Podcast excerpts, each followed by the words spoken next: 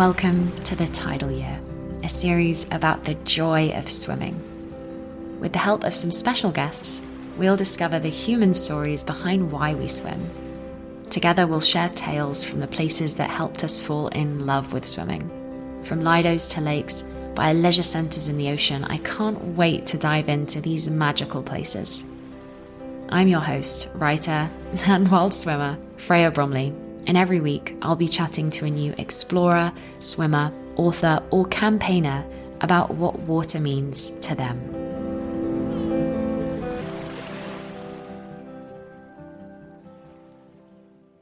Before we dive into this episode, I'd like to thank today's sponsor, TRIHARD. I love being in the water, but I don't love what pool chemicals like chlorine do for my skin and hair. TRIHARD develop water sports specialized skin and hair solutions that eliminate those negative effects of pool chemicals and ocean salts.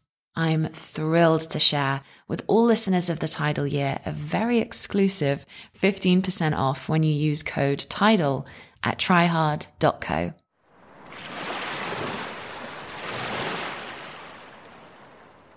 This week, my guest is Simon Griffiths, founder of Outdoor Swimmer, which is the only magazine dedicated to open water swimming in all its forms. Since 2011, he's been providing inspiration for people to live healthier and happier lives through swimming. It's been a delight to see the meteoric rise of swimming's popularity. And no one has witnessed that more than Simon. He's passionate about our need to share really inspiring swimming stories, whether that's a triathlon achievement or even a first dip in that cold water. We spoke over the phone about his earliest memories swimming, experience as an open water national masters champion, and of course his journey to founding the magazine. I hope you enjoy it, and I'll speak to you again at the end of the episode. Enjoy! Good morning. Thank you for joining me, Simon, especially on such a gloriously sunny day. We're both inside virtually recording this, but I hope our listeners are on their way to a swim or maybe they're just sat by the water after a dip. Now, when the weather is this gorgeous, it really reminds me personally of going to Dartmoor to see my grandma and swimming at Postbridge on the Dart River, which is just a beautiful place to swim. I'd love to know some places that you remember from your childhood and some of your early memories of swimming. Yeah, morning, Freya. Yeah, thanks for inviting me onto your podcast today. Yeah, I mean, swimming is something I've always done. I guess I'm lucky that my parents were very keen that I would swim as a youngster. I remember my mum taking me to the pool when I was tiny. I remember learning to swim. And then I remember growing up, she'd take us, she'd bundle all the kids into the, the back of our Ford Granada. We had one of those Ford Granada estates. So it'd be kids, dogs, friends, all bundled into the back of the car and we'd go to uh, we'd just go to a lake in the in the Cotswolds and um, just spend the day there picnicking, swimming, just messing around near, on or near the water.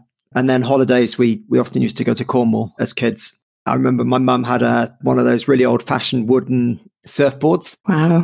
That he used to play on in the waves when I was a kid. I don't know the names of the beaches anymore, but it was it was definitely Cornwall. Oh, beautiful. And Cotswolds as well. What beautiful place to go swimming. Yeah.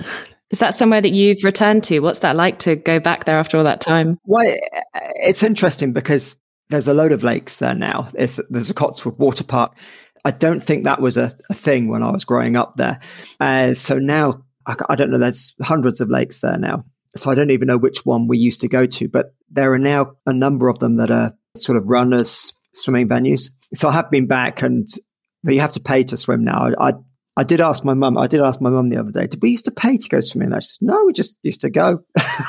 so, but now it's a bit more formal. And that you know, there's pros and cons to that. Obviously, you know that you pay. Obviously, giving up money is not always what you want to do. But on the other hand, you've got lifeguards. You know, someone's tested the water quality. You know that there's no one going to run you over in a boat or anything like that. So there's pros and cons. But maybe not as many wooden surfboards there anymore. No.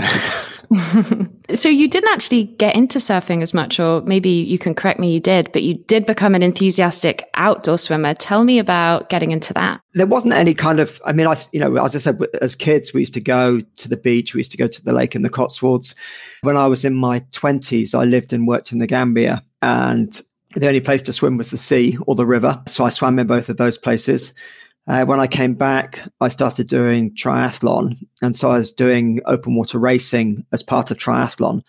But at the time in, in this country, open water swimming as a, as a sort of competitive, organized thing didn't really exist apart from there were some long distance swimming races organized by British Long Distance Swimming Association. But, you know, there wasn't the hundreds of events that we have now. So, you know, every weekend in the summer, there might be four or five events going on now. And there, there wasn't anything like that before but there was a lot of triathlon going on. So I was always drawn to the triathlons that had the open water swimming events that swim rather than the pool based ones because I just liked that whole competitive bit, I guess. I mean, I was younger then. You know, you get in the mass start and it's a, it's a proper head to head race, which in pool racing, you don't get that. You've got a lane to yourself and it's just you. There are people racing in the pool, but it's not such a tactical thing as in a open water swim. So I, I really enjoyed that kind of competitive mass participation part of of swimming.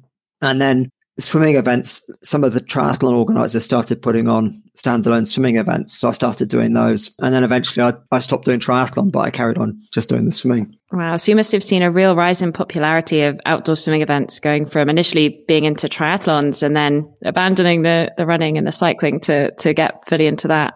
So having a wetsuit must have been a big game changer for you then and having the equipment to really lean into those outdoor swimming events yeah, the whole wetsuit thing is a obviously it's a big topic. But I remember what, I used to do a bit of kayaking when I was at school, so I had um, a wetsuit for that. But it was a long john with you know it was just loose around the, my body, and I tried to do my first triathlon in that, and it filled up with all the water went down the side under my armpits, and it just kind of ballooned around my middle, and it was like trying to swim with a parachute or something. It was it was terrible. You know, it neither kept me warm nor did it help me swim faster. So it was a it was just an all round disaster. But I guess you know that's one of those things you have to go through and learn, isn't it? So actually getting into a proper swimming wetsuit, the first time I did that, that was quite interesting because I didn't realize how much faster they make you swim as well. So um, it's not only the the comfort of being a bit warmer, but it's the the speed factor as well. I think is you get from the wetsuits. Yeah, always got to consider that speed factor. So it sounds like well, regular racing, yeah, yeah. It sounds like you're really active, and also you mentioned that you're quite competitive. But is swimming something that you're also able to do for fun, or do you find it hard to not be keeping an eye on your lap time or your stroke? No, no, no. It's definitely something that um, I could, you know, and I guess as I've got older, the fun side has grown and the competitive side has decreased. I mean, especially, you know, since lockdown, there weren't any events last year anyway. Mm. I've got an event coming up in a couple of weeks' time. And I'm really looking forward to doing one again. But um, I've definitely increased the amount of swimming for leisure I do and decrease the amount of training and swimming for fitness that I do. So all the way through lockdown, depending on how many people we were allowed to meet with and so on. So staying within the rules and social distancing and all that. But I used to meet with people for swims in the river and it became a real, you know, because there's so much restriction on what we could do and who you could meet and but you could meet with people outside and exercise together. So it became almost like a, it was a real sort of relief from the whole lockdown thing. So you know, there's no competing at all. It was just, you know, you'd meet and then I'd quite often bring a flask or when the cafes reopened, we'd just go and have a coffee after swimming and, you know, we'd swim in the river for a bit. We'd stop and look. There's a kingfisher that lives in the river. So we'd sometimes see the kingfisher, look out for the different birds along the river. It's just really nice to sort of a escapism from that whole lockdown pressure that we were under last year. Such a lifeline for so many of us and having that connection with nature while most of us were, were trapped inside. I think that kingfisher sounds beautiful. So the Thames is near where you swim. Is that where you are? So you do a lot of river swimming more now, even than pools. Mostly in the river, I guess. Now pools have reopened again. I, will probably go two or three times a week to the pool, and then three times, three or four times a week in the river. And was this your first time trying cold swimming when lockdown happened throughout winter as well? It's the first time I've consistently done it. Swam through the winter, so I have you know, I've been talked into doing some some of those cold water events before, where you know, quick plunge, quick width across the pool at uh, Tooting Bec in the middle of winter. I did one in Windermere a few years ago as well, but this this was the first time I've consistently swum all the way through the winter, so that was uh, quite an experience as well. I saw you did every day for thirty days in November. That's very impressive.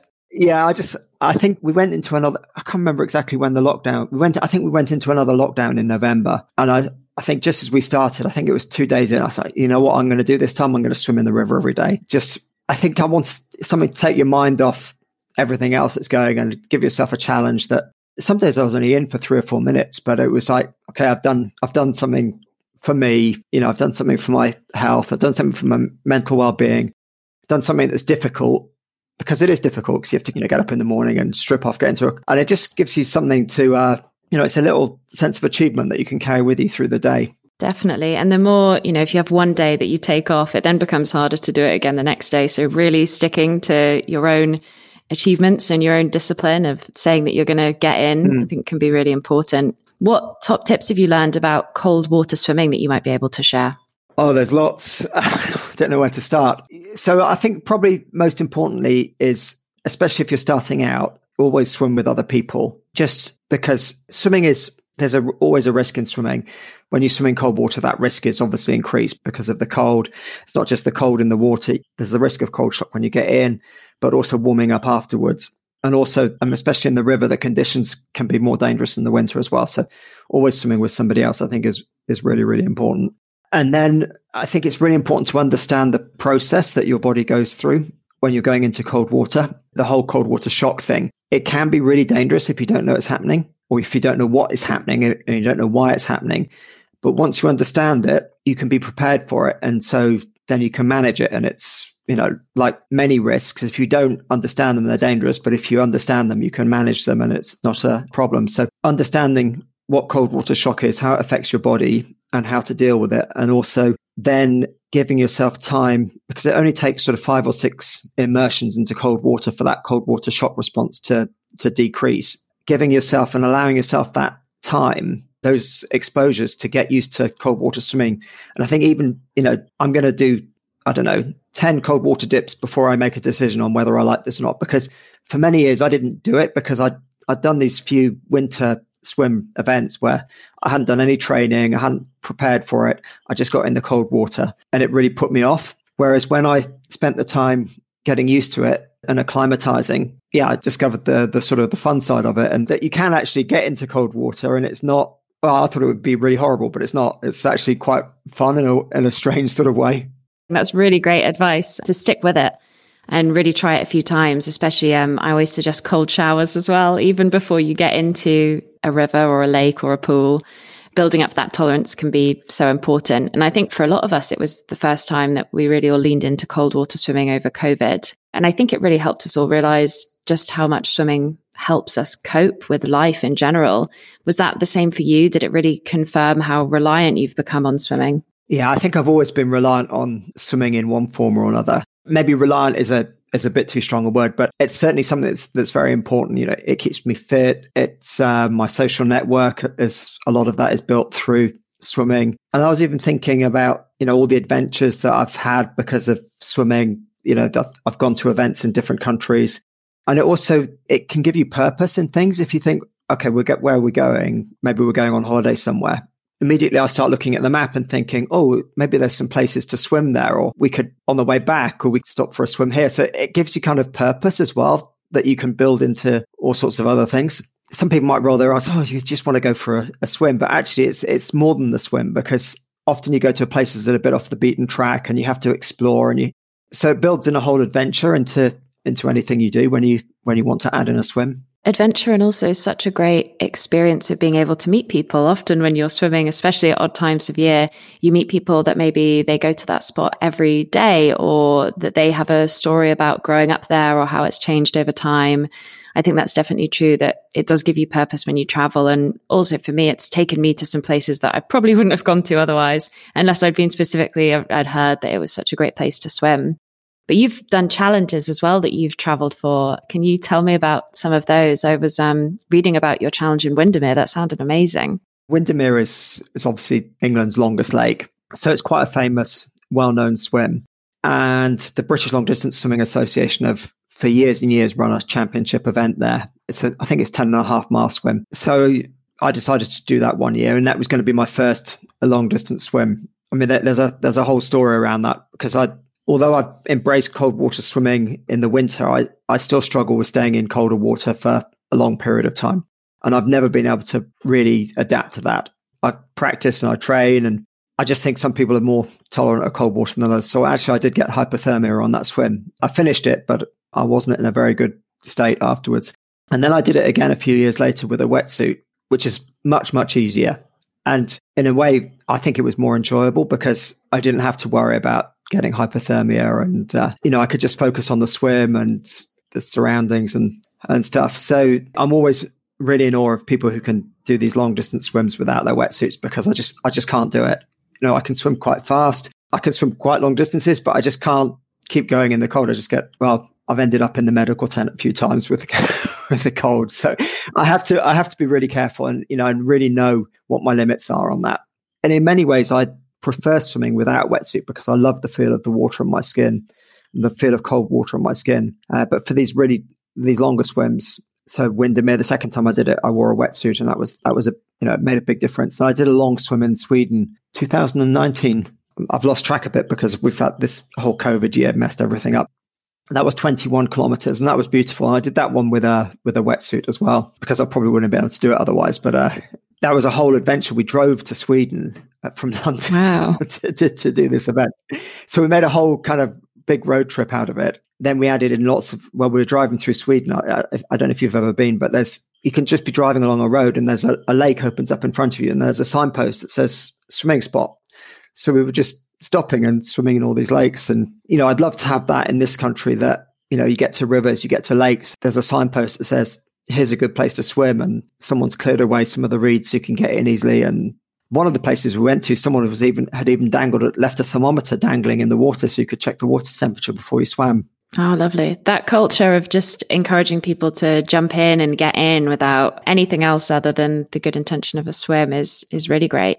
Are there any other places that you've been that it's felt like it's been much more of a part of a culture? Germany, there's the Mecklenburgische Seenplatte, which is north of Berlin. I don't know if you've ever been there, but there's a, I don't know how many lakes, thousands of lakes they've got. And we once did a boat trip there. You can hire a boat and the lakes are all connected by, well, not all of them, but a lot of the lakes are connected by canals. So you can motor from in a, in a boat between the lakes. And then we were just finding a nice spot, spend the night, moor up. The water was really warm. I don't know, 20 plus. We didn't measure it, but it was, it was warm. Moor up for the night and then go and swim wherever we, wherever we were.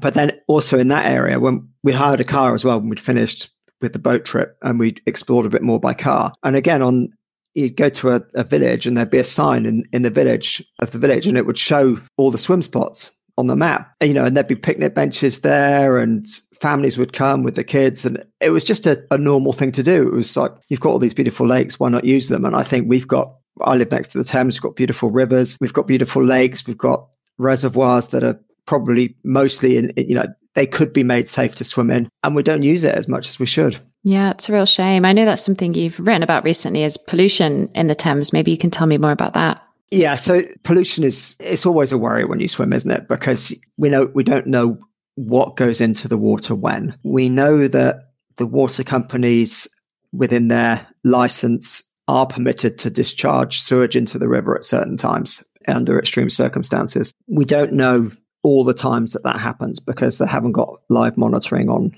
on all of their you know, outfalls into the river. We also know it's not such a problem in urban areas, but in rural areas that uh, you can get runoff from farms and stuff. You know, when it heavy rain, you can get runoff, and that might be carrying fertilizer and or cow manure or whatever into the river as well. So, you know, we know that rivers aren't as clean as they should be, and it's a question that comes up all the time. You know, people see me swimming and they say, "Should you swim in there?" It's not. You know, we know it's not clean. It's been in the news a lot. The Guardian did a really big expose on all of the all of the spills of sewage that go into the river. You know that every time you swim, you are taking a risk. So it's trying to gauge what that risk is. And again, we, we don't really have numbers. So it's only judged on my experience. So I swim in the river a lot and I've been ill in the last 10 years, maybe two or three times. I've had a, a kind of minor stomach bug. So I know that sometimes you, you get ill, but I've been swimming hundreds and hundreds of times and I've got ill a couple of times. So and it's never, you know, it's never been anything serious. It's just been a bit unpleasant.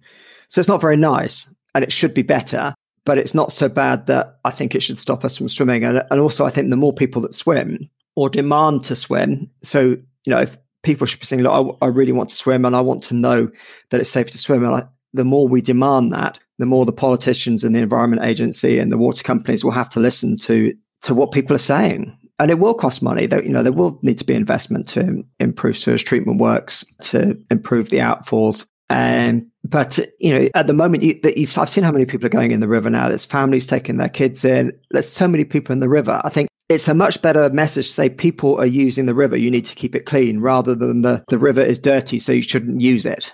You know I think that that pressure has to come from people using the river and politicians saying, oh, we need to, this is a public health issue. People are going to get ill if we don't clean up the rivers.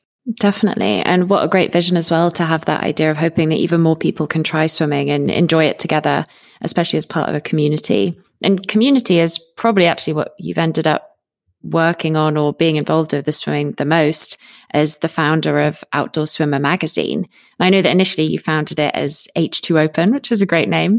So tell me about the idea behind it. Yeah, so this was 2010. 2011 was the first issue. So 2010, late 2010, I was I was working towards it. I was still doing triathlon back then. I was doing some freelance writing for Triathletes World, which doesn't exist in print anymore. And I was mostly writing about swimming. And it was around that time. So 2008 was the first open water swimming in the Olympics, the first marathon Olympic swim where Keri-Anne Payne and Cassie Patten got uh, bronze and silver, and uh, David, his name is currently escaping, which is quite embarrassing. We have to fill this in afterwards. Got a silver in the in the men's. So Britain took home three medals from that first ever Olympic marathon swim.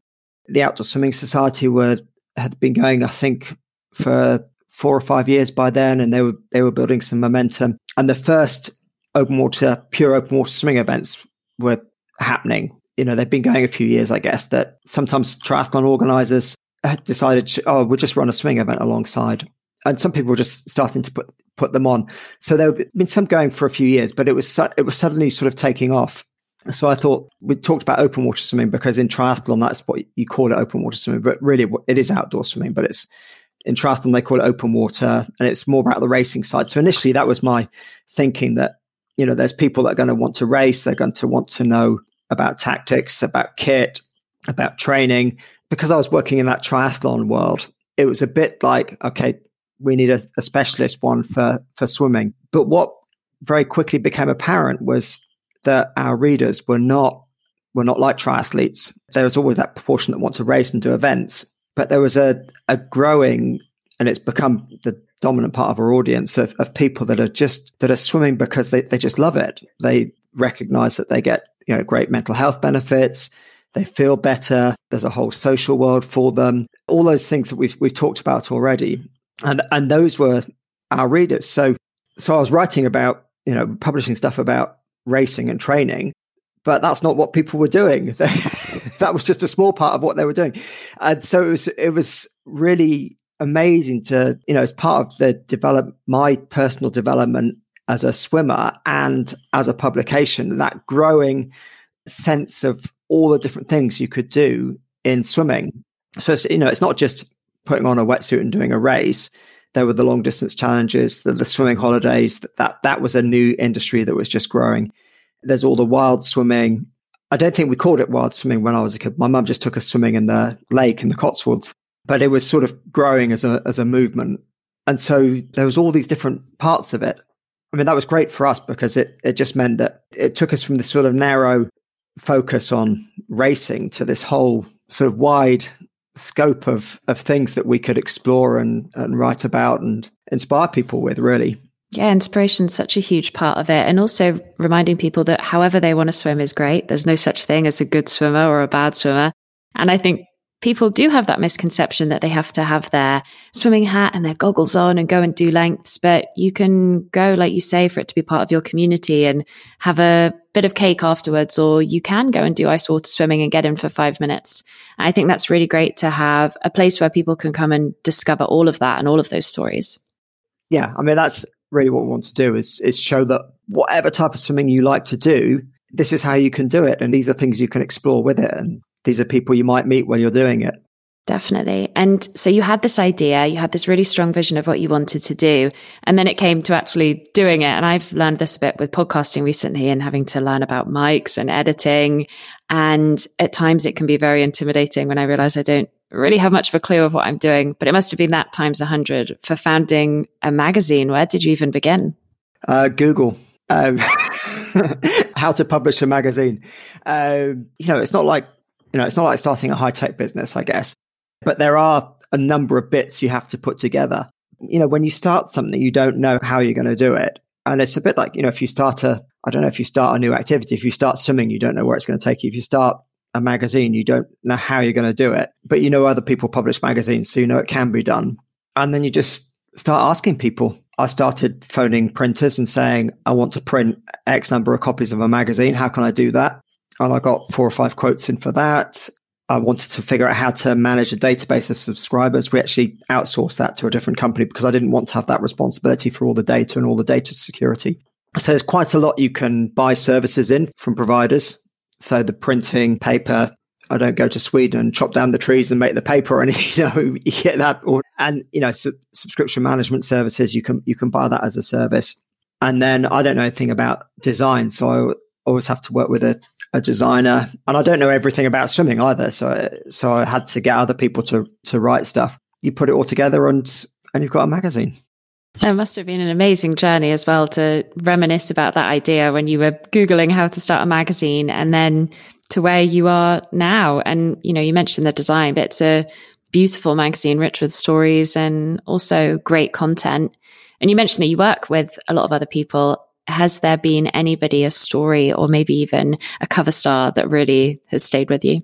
Yeah, I think working with people, I mean, obviously, we've, as the magazine has grown, you know, to start with, you, you try and do as much as you can yourself. But now we have a, a team. So I'm really lucky to have some absolutely great people working on the on the magazine. So Jonathan, our editor, he also does a lot of the design himself. And you know, I think we've got Linford Christie on the cover this time, which is just amazing that he was um, that he was willing to do that as um, sort of pose for for pictures while standing in a lake.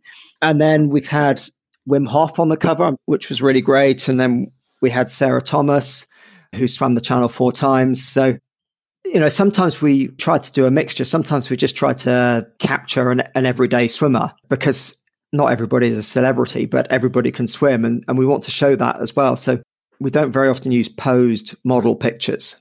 We always have a swimmer of some kind. So it's always someone who swims.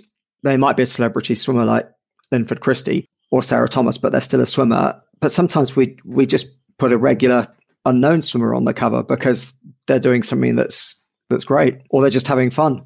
I think that's so important as well to show people all kinds of swimmers and also really to establish different role models as well, because swimming has become increasingly popular. And because of that, there's a need for it to be more inclusive and also for it to be more accessible to more people.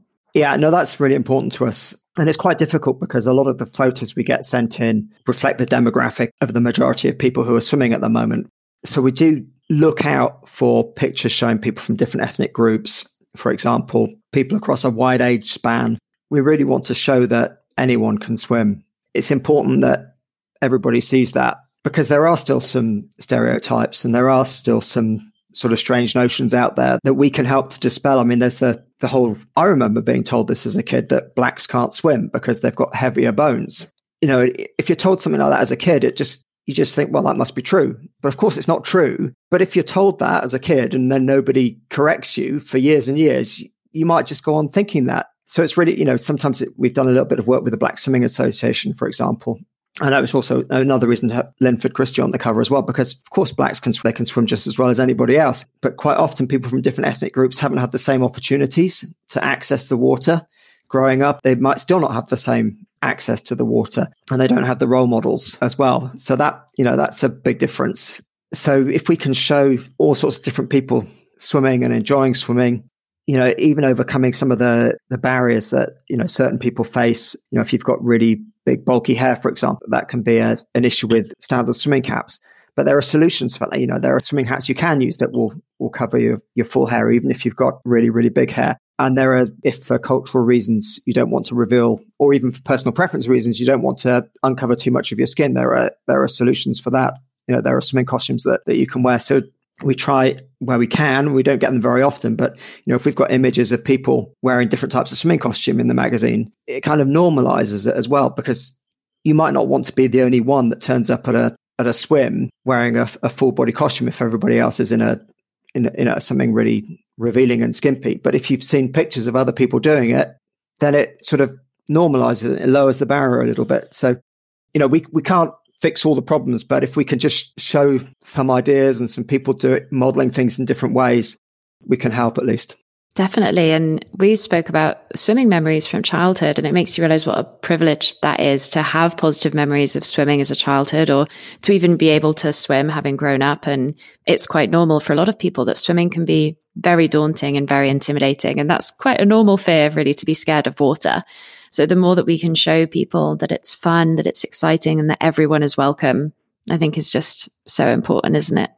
And you mentioned a few groups like the Black Swimming Association that are doing just fantastic work. And to be able to give them a platform as the Outdoor Swimmer magazine must be amazing as well. Yeah, I mean, I think they're doing they're doing brilliantly without us. But it's nice that we can add something to them in in the outdoor swimming space. I mean, they're doing a lot around kids and learning to swim and pool swimming as well. It's nice that we can add something and uh, and share some of their stories. And I think having founded such a popular magazine means that you're often asked to comment on swimming, especially when it comes to current affairs and being asked to share your platform and talk about things. So, you know, I've read articles that you've written or even an open letter to Jeremy Clarkson.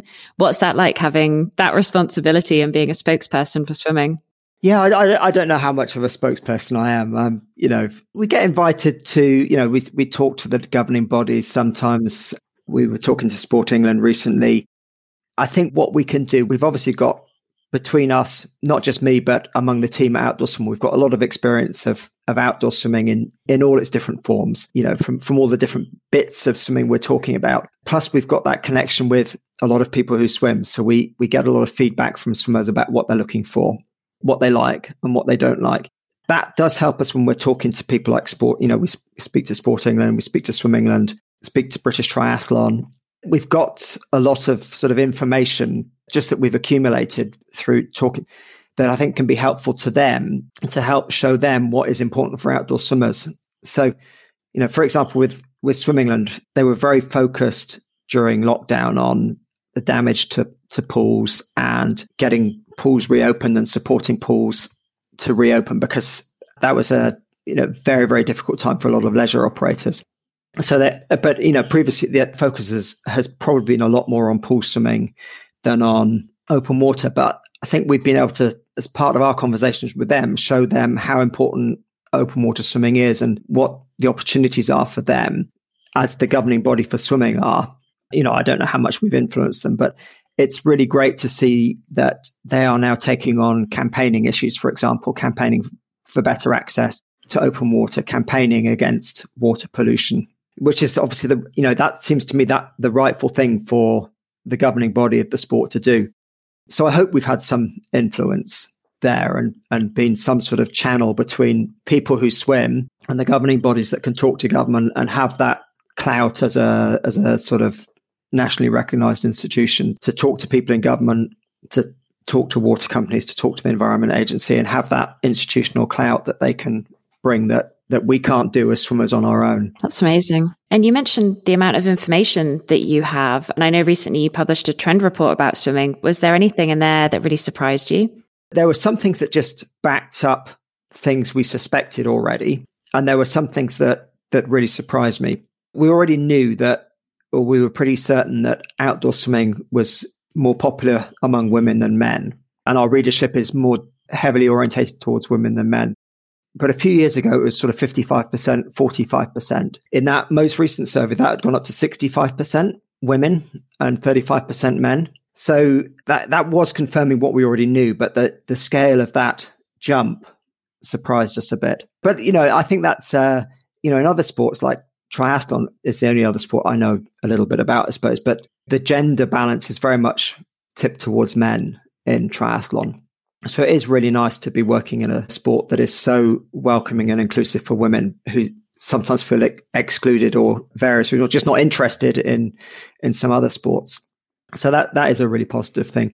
I think one one of the things that most surprised me, we asked people who had recently started swimming whether they intended to swim through the winter, and it took me 15 years of regular outdoor swimming before I swam through the winter. I just wasn't expecting the number of people to say, you know, are you intending to continue swimming through the winter?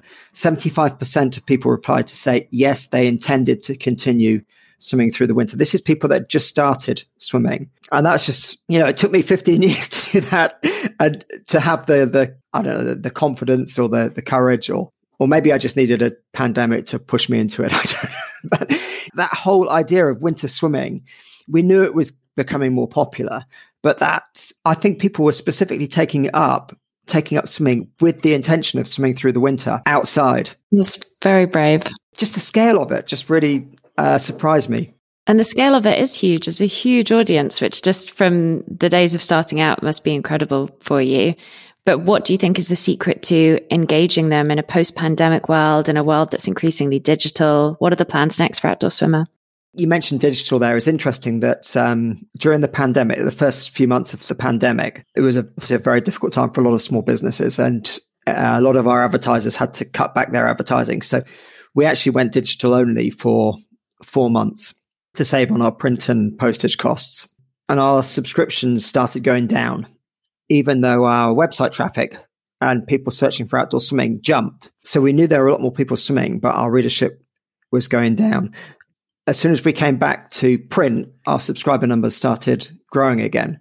So although the world is increasingly digital, that experience, you know, and we've talked about, you know, should we be a digital only pro- publication because it, co- you know, it costs a lot to print a magazine. But that experience was a real graphic demonstration to us that our readers and we know our demographic is slightly older than you know it's uh, average, average age is about 47 48 but that demographic of people really enjoy a print magazine and the, the idea of something coming through their letterbox once a month and you know maybe sitting down with a cup of coffee or a cup of tea and maybe after a swim you sit down with a cup of tea and read the latest issue of the magazine. And they, they like that tactile experience maybe even the smell. I mean I, I love the smell of a new magazine. And having it all laid out in print is something that that there's still definitely a demand for. And you know i really hope as a publisher that that continues. I think it's a more engaging experience to read in print than on screen. But that said you know we would love to reach a much more international audience so we do have readers around the world we've got readers in australia and and canada and and the us but it's still quite small for us so we do have a digital replica of the magazine that's uh, available at, in all of those places. The problem is posting to, it's not the printing and paper that's the problem for sending magazines to the US, it's the postage. It costs us more to post a magazine than it does to print it for overseas. So although we have got readers who are they pay a premium because they still have the print product. That that audience is quite small, and we'd love to expand, you know, to that much wider audience. So I, you know, that's one of the things we'd love to do. And I think as a platform, obviously we want to keep on inspiring people to to swim and helping them on their swimming journey and showing them all the other options. We're an independent publisher. We haven't got the resources to to manage big campaigns ourselves, but yeah, I think it's really important for us to support campaigns that make a difference for swimmers. Uh, so supporting campaigns for cleaner water, supporting campaigns for better access to water because you know a lot of water is on private land and stuff. So I think supporting other people who are who are running those campaigns because of you know we've got that audience and on our network. So I think that's something we can do more of in the future. Yeah, I guess that, you know that's probably the the main things is you know keep inspiring people as more and more people come into swimming, showing them how to swim, how to stay safe, and how to make the most of the sport, international growth, and and supporting all those campaigns. Well, you've certainly got a busy year ahead of you, but it sounds like it's all very exciting, which is wonderful. And what's coming next for you as well? Do you have any trips or swims planned, or is it just about making the most of being able to be outdoors and continuing to get in that river in the Thames? Well, I've been in the river already this morning, so that was that was nice. It's oh, wow. amazingly warm at the moment. It's twenty two point eight degrees this morning. Wow, which is it's getting to the point where you almost think that's too warm. It's not natural. I've got a swim run. I don't really cycle very much anymore, but I still run. So I'm doing a swim run event in a couple of weeks' time. I'm really looking forward to that in Wales. I really like swim run. It's a really nice combination with with swimming. I think I haven't booked that much in this summer because I've just been, you know, we don't know what's going to happen when. So I expect I will do some more swims, but I don't know which ones yet. I'm waiting to see what happens. I mean, everything's supposed to be open again now, but I don't know if I'm brave enough to book lots of events. So I will do some. I don't know which ones. Otherwise, I'll just be, you know, exploring locally. I'm, you know, we did a trip to the, the seaside at the weekend. So maybe some, some local trips, find some new spots where I haven't swum before.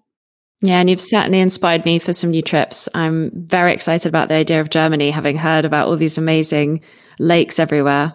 Yeah, and France is really nice as well. France is a bit different. You have all these signs that saying swimming's forbidden, and that's where everybody swims. It's a very strange thing, but really nice swimming spots in in France as well. Wonderful. Well, thank you so much for talking to me about your journey and lots of the swims that you've had in your life. It's been wonderful to hear them, and I'm really excited to see everything that Outdoor Swimmer continue to do and continue to inspiring people. Thank you. Thank you to Simon for telling me more about his journey and also Outdoor Swimmer. You can find the magazine online or buy a subscription via the link in the show notes. Simon's also writing a book at the moment, A Beginner's Guide to Outdoor Swimming, which is due to be published summer next year, so something to look forward to.